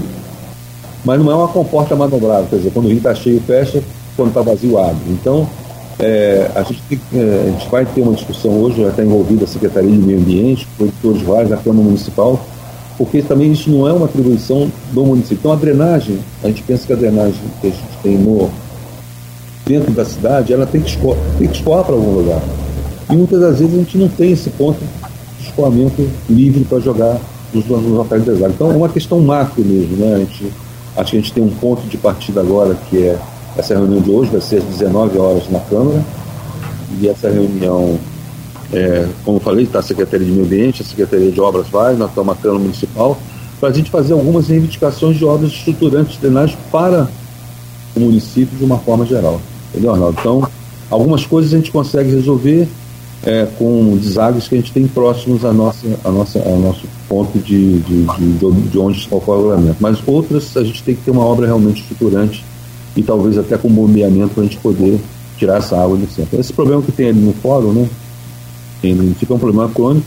A gente sabe que é, quando dá uma chuva intensa, eu já conversei com o nosso técnico responsável pela área É, de, de drenagem, ele já fez um estudo ali, a gente tem escoamento, mas muitas das vezes a rede ou está obstruída ou ela não é suficiente para aquele esgotamento. Mas esse ponto já foi debatido lá na Secretaria. tem aqui, se a gente for, for passar todas as perguntas, a gente vai sair daqui hoje meio-dia, né? Porque daria, daria pra gente ficar aqui, eu acho que meio-dia ainda sobraria assunto. Mas só pra, pra, eu vou fechar aqui as perguntas dos ouvintes com relação a Pedro Paulo, ele se identifica como líder comunitário de Caetá e pergunta sobre um calçamento da rua Nossa Senhora das Graças em Caetá, que já foi aprovado três vezes na Câmara, já tinha sido feita a licitação, mas até agora não saiu. A rua onde, em Caetá? Isso, Nossa Senhora das Graças em Caetá. Essa rua de Caetá, ela foi licitada, realmente eu não tenho aqui essa, essa, essa obra aqui listada aqui não. Eu realmente não, não consigo responder essa pergunta no momento, mas eu posso procurar saber. Eu não tenho noção, eu não sabia que ela já, na minha cabeça as licitações de pavimentação que foram ocorridas, que foram frustradas, porque teve uma que foi à frente, que foi a Rua Paraná, que nós terminamos o calçamento dela, teve a pavimentação asfáltica de Barcelos, e teve aquelas três ruas ali perto da creche do, da do Pequena Isa, que também foi, foi frustrada a licitação. Essa licitação realmente, pelo menos aqui na, na pasta que eu assumi agora, eu não tenho, eu não tenho informações sobre ela, mas eu posso procurar saber e, e te informar depois. Tá? Deixa eu te falar só mais uma é, mais uma pergunta aqui em relação aos ouvintes também, que até a, a, a Tininha, né, a Marianinha Amaral me lembrou aqui da obra da entrada na cidade. Tem a obra da entrada da cidade ali da, do bairro de Fátima, tem a obra da ponte da integração, temos a, essas duas do governo do estado, e temos a obra ali da B R trezentos e cinquenta e seis, aquela obra aquela obra ali da nova interseção que eu falei no primeiro bloco, que o problema está num fio ali de alta tensão, e, e D N I T e Enel não entram num consenso. São João da Barra não tem sorte nem com as obras que vêm de fora, todas essas emperradas. Qual o papel da Secretaria de Obras para tentar destravar isso aí junto ao D E R, no que é competência dele, e junto ao D N I T, no que é competência do órgão federal? Vamos lá. A Estrada Pedregal, que é a estrada da, da Estrada Pedregal até a entrada da cidade, eu tenho uma boa notícia para dar. A gente esteve, hoje essa obra está na pasta da Secretaria das Cidades.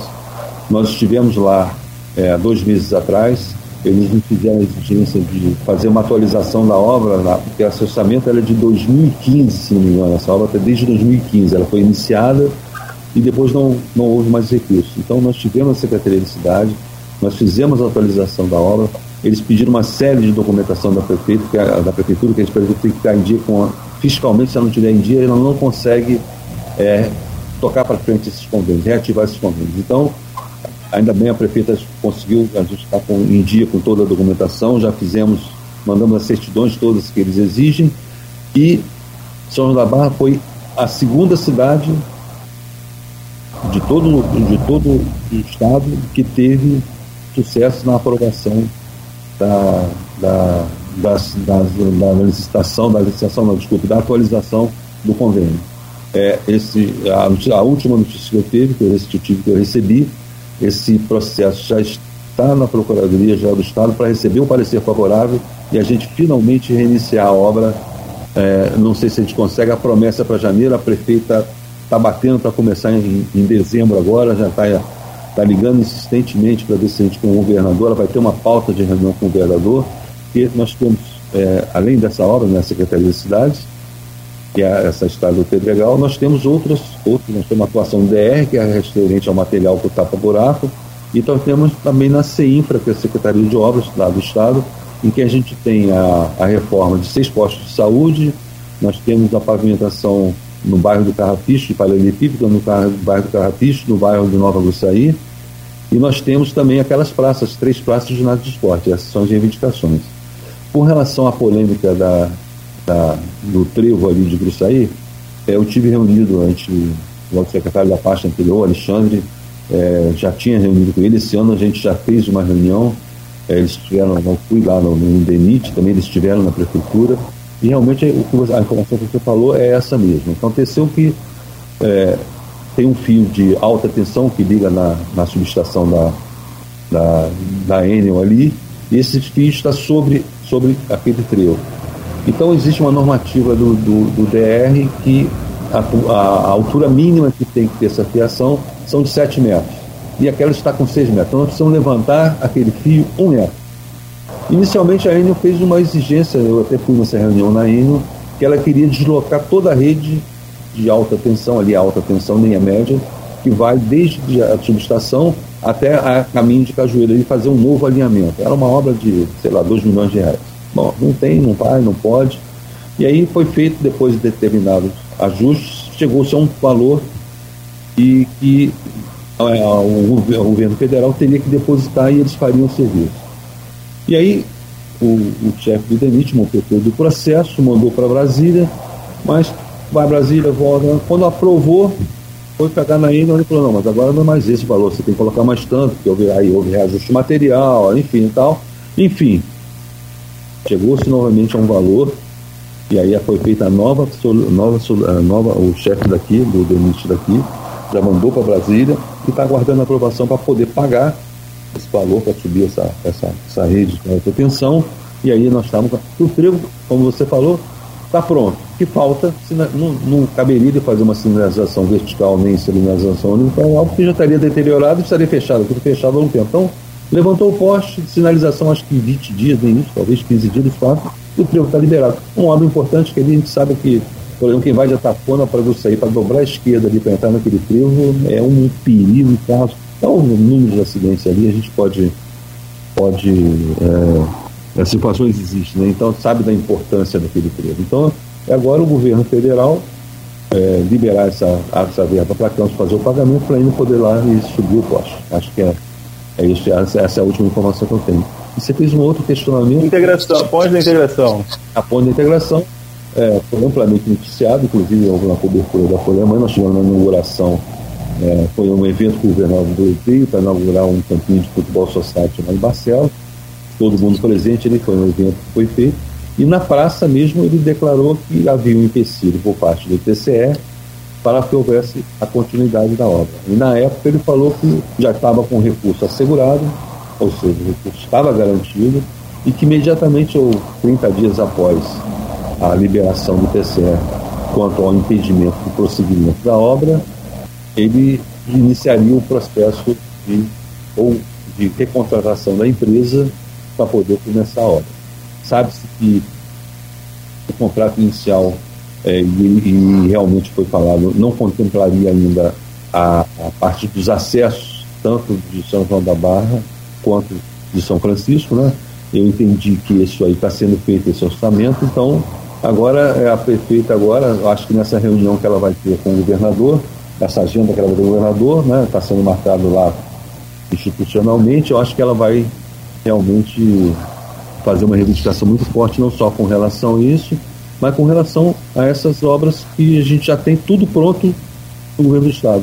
Basta agora algum parecer jurídico para a gente começar, né? Que é a questão da, da Secretaria de Infraestrutura, Secretaria de Obras, que nós temos lá é, seis postos de saúde, temos praça, temos ginásio de esporte, temos pavimentação em ruas, temos o material do D E R e temos a estrada do Pedregal.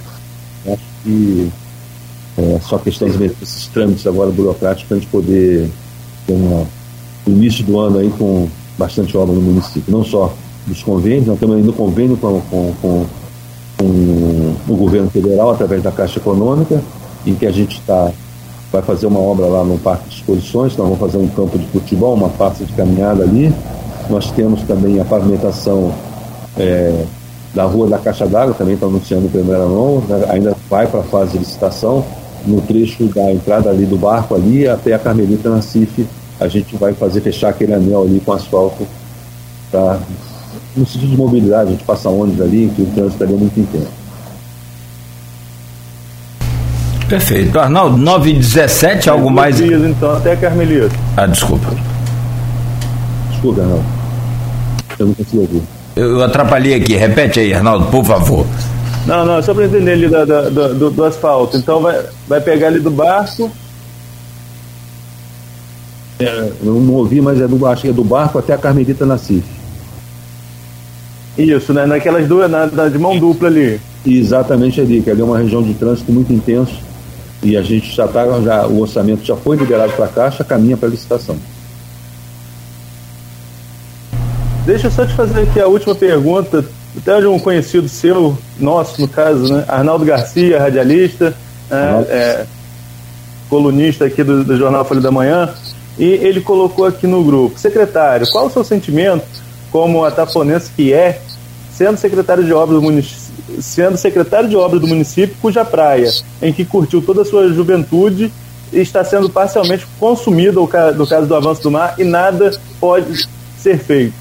Na verdade, existem três projetos, né? Complementando aqui a pergunta do Xará, que é Arnaldo Garcia. Existem três projetos.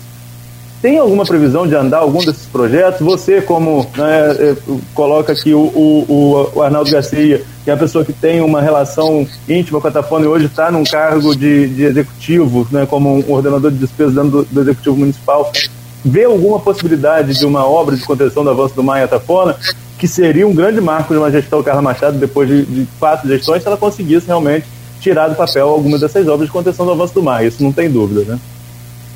Bom, Arnaldo, Arnaldo Garcia, prazer em estar ouvindo aí a sua pergunta. Realmente, é, eu sou atafonense, mas não é da juventude, não. Desde quando me entendo como gente, né? Eu, quando fui a primeira vez, como eu entendo, me entendo como gente, eu fui... Minha, meus avós, né?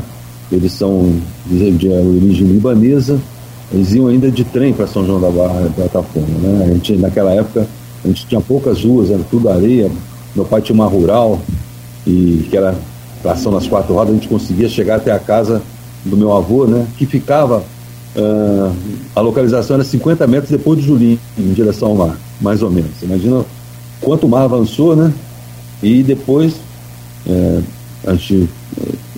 eu tinha naquela época, sei lá, eu vou desde criança lá, não, não vou dizer, né? Então, não foi só a juventude, foi a infância. Depois meu pai fez uma casa ali próxima à Caixa d'Água. Pô, a gente brincou muitos carnavais, passamos a juventude, era aquele bloco de rua, todo mundo se confraternizando, era uma coisa muito legal. Atafona Praia Clube, muitos carnavais, blocos, né? Enfim, e realmente, é, desse tempo todo para cá, né? A, gente, a, a nossa casa já foi embora, né? Já, já não está mais lá, a gente teve que demolir o avanço do mar. E especificamente, acho que o Arnaldo Garcia perguntou sobre a questão do avanço do mar, né? Realmente é desolador o que está acontecendo, né? É, no início do programa você comentou, é, sobre que está fazendo mais um desvio em São Paulo, da, do, do Rio Paraíba. É, a gente sabe, né? Isso é uma corrente que, que todos, é, um ponto que todo mundo defende, que a diminuição do fluxo, que a gente, quem toma, toma banho no mar Atafona, a gente sabe que a correnteza de Gruçaí, de Atafona para Gruçaí, às vezes a gente mergulhava na frente de casa, saía cem, cento e cinquenta metros depois, porque a correnteza nos arrastava. E o que impedia muito essa correnteza era o fluxo do rio, ele afastava essa correnteza, então ela continha um pouco o avanço do mar. Quando diminuiu o fluxo, o mar começou a tomar conta. Hoje você vê que até houve um fechamento ali da foz do rio, mudou para outro lugar. Então, enquanto a gente não resolver esse problema de conter essa, essa corrente marítima, a gente não vai conseguir uma solução. A gente já, tive, a gente já teve vários orçamentos, né? Um fala em engordamento, da, da, como, como aconteceu lá em Camboriú, né? A gente houve um engordamento da faixa de areia, né? Hoje até estão minimizando, mas não sei se vocês viram a reportagem ontem, né? Começou a aparecer tubarão na, na, na beira da praia, começou a aparecer outros, outros tipos de peixe que nunca apareceram lá. Eles estão dizendo que estão estudando, mas houve uma modificação. E outro, o outro que parece plausível seria como foi feito em Marataízes, foram feitos espigões perpendiculares à praia que contém esse avanço do mar, ou seja, minimiza, afasta essa correnteza, porque quando a correnteza começa a, a agir muito forte, ela começa a erodir a faixa de areia e a gente começa a aumentar. Então, é uma obra estruturante, tem vários orçamentos, uns falam de cento e cinquenta milhões, outros falam de cinquenta milhões. É uma coisa, é uma reivindicação que a gente não é competência, quer dizer, é competência da prefeitura fazer a movimentação política para obter a solução. Mas ela não tem esses recursos, que já são poucos, para investir nessa solução. Tem que ser através do governo federal, talvez do governo estadual, o governo estadual, através, se não me engano, lá do... de uma secretaria que veio aqui, o, o técnico veio aqui, fez esse estudo, propôs essa solução e foi feito até esse orçamento. Esta agora a gente reivindicar mesmo com força, talvez a gente consiga minimizar esses avanços. Nós temos uma questão da movimentação das dunas também, né? Que são tombadas, a gente não pode mexer nas dunas, infelizmente o máximo que a gente conseguiu foi tirar de cima do asfalto. A gente não pode fazer nenhum manejo, né? Então é um empecilho, né? Nós temos, São João da Barra é uma questão ambiental, São João da Barra é muito forte, as instituições ambientais, até a questão de iluminação, por exemplo. O pessoal, assim, o que, que aconteceu? Por exemplo, a Avenida Liberdade, estão reclamando da, da pouca intensidade da luz. Aquilo foi um ajustamento de conduta exigido pelo, pelo governo, pelo INEA, porque a luz do superforte estava fazendo, que atraindo as tartarugas. É, parece uma coisa surreal, né? Mas é uma, uma, foi uma, um ajustamento de conduta. A gente está procurando a solução. Qual é a solução? Eu estive conversando com a, com a Secretaria de Meio Ambiente, a gente abaixar, em vez de colocar superforte, colocar a iluminação mais próxima do solo, de maneira que não vá para, para, para a beira do mar, essa luz não atrai as tartarugas. Como também algum trecho da orla de Atafona, de Gruçaí, a gente já usou essa iluminação de menor intensidade. Então, essas questões ambientais, realmente, a gente sofre muitas restrições com relação a isso, temos que respeitar, mas a solução, realmente, para o avanço do mar, seria qualquer solução que seja proposta, ao estudo que tem, nós temos é, profissionais no Brasil competentes para dar a solução. Resta agora a gente ter o desejo político aí, do, não da prefeita, que é o desejo dela, mas da, do governo federal, em que nos auxilie aí para poder a gente conter de alguma forma esse avanço do mar. Bom, secretário, estendemos aqui o, o programa, como o Arnaldo já havia até previsto, e necessário essa, essa participação do senhor, pela qual agradecemos muito e, sobretudo, torcemos, é claro e evidente, para que a parte técnica seja é, implantada da maneira que o senhor falou, independente de questões político-partidárias, né? Política sempre existe, precisamos e devemos entender, mas sem questão de, de política partidária de A ou B, mas sim de São João da Barra, de Atafona, de Gruçaí, de tantos outros que o senhor falou e citou, né, como exemplo aí. Agradeço muito aí a sua participação, desejo todo sucesso para o senhor e espero que em breve a gente possa estar aqui, né, Arnaldo? Sei lá, daqui um período rápido aí, quem sabe, com outra entrevista com o senhor, falando sobre os pontos positivos, sobretudo essa questão de iluminação, de tapa-buraco, de verão que está chegando aí, né, para a gente fazer um novo balanço com talvez dados mais é, positivos. Muito obrigado, né, pela sua participação aqui e tenha um bom dia. Eu agradeço aí a oportunidade de estar prestando esclarecimento. A gente, a prefeita realmente nos cobra muito e esse atendimento à população, a gente relatou aí ao longo da nossa conversa é, as nossas preocupações, as nossas limitações. É, eu espero que oportunamente a gente venha com outra notícia, como você falou, né, com mudar um pouco a cara da, do que está acontecendo hoje. Com relação às duas perguntas que ficaram sem resposta, Arnaldo, que foi em relação à rua de Caetá, em relação à praça de Casumbá da drenagem, eu vou realmente procurar saber e passo para você depois, tá bom? Pode ser? Acho que foram as duas coisas que eu não consegui responder ainda, né? Tudo certo, então. Gente... Tá bom. Obrigado pela oportunidade. Beleza, beleza. A gente fica na guarda, então, no posicionamento para passar os ouvintes. Tá bom, então. É, secretário, mais uma vez, obrigado. Arnaldo, também a você, muito obrigado aí. É sempre bom, como a gente fala, e é de fato verdade ter aí a sua presença aqui conosco no Folha no Ar. E até amanhã, né? Se Deus quiser. Este foi o Folha no Ar, primeira edição. Fechamos por hoje. Amanhã a gente volta às sete da manhã com uma nova edição.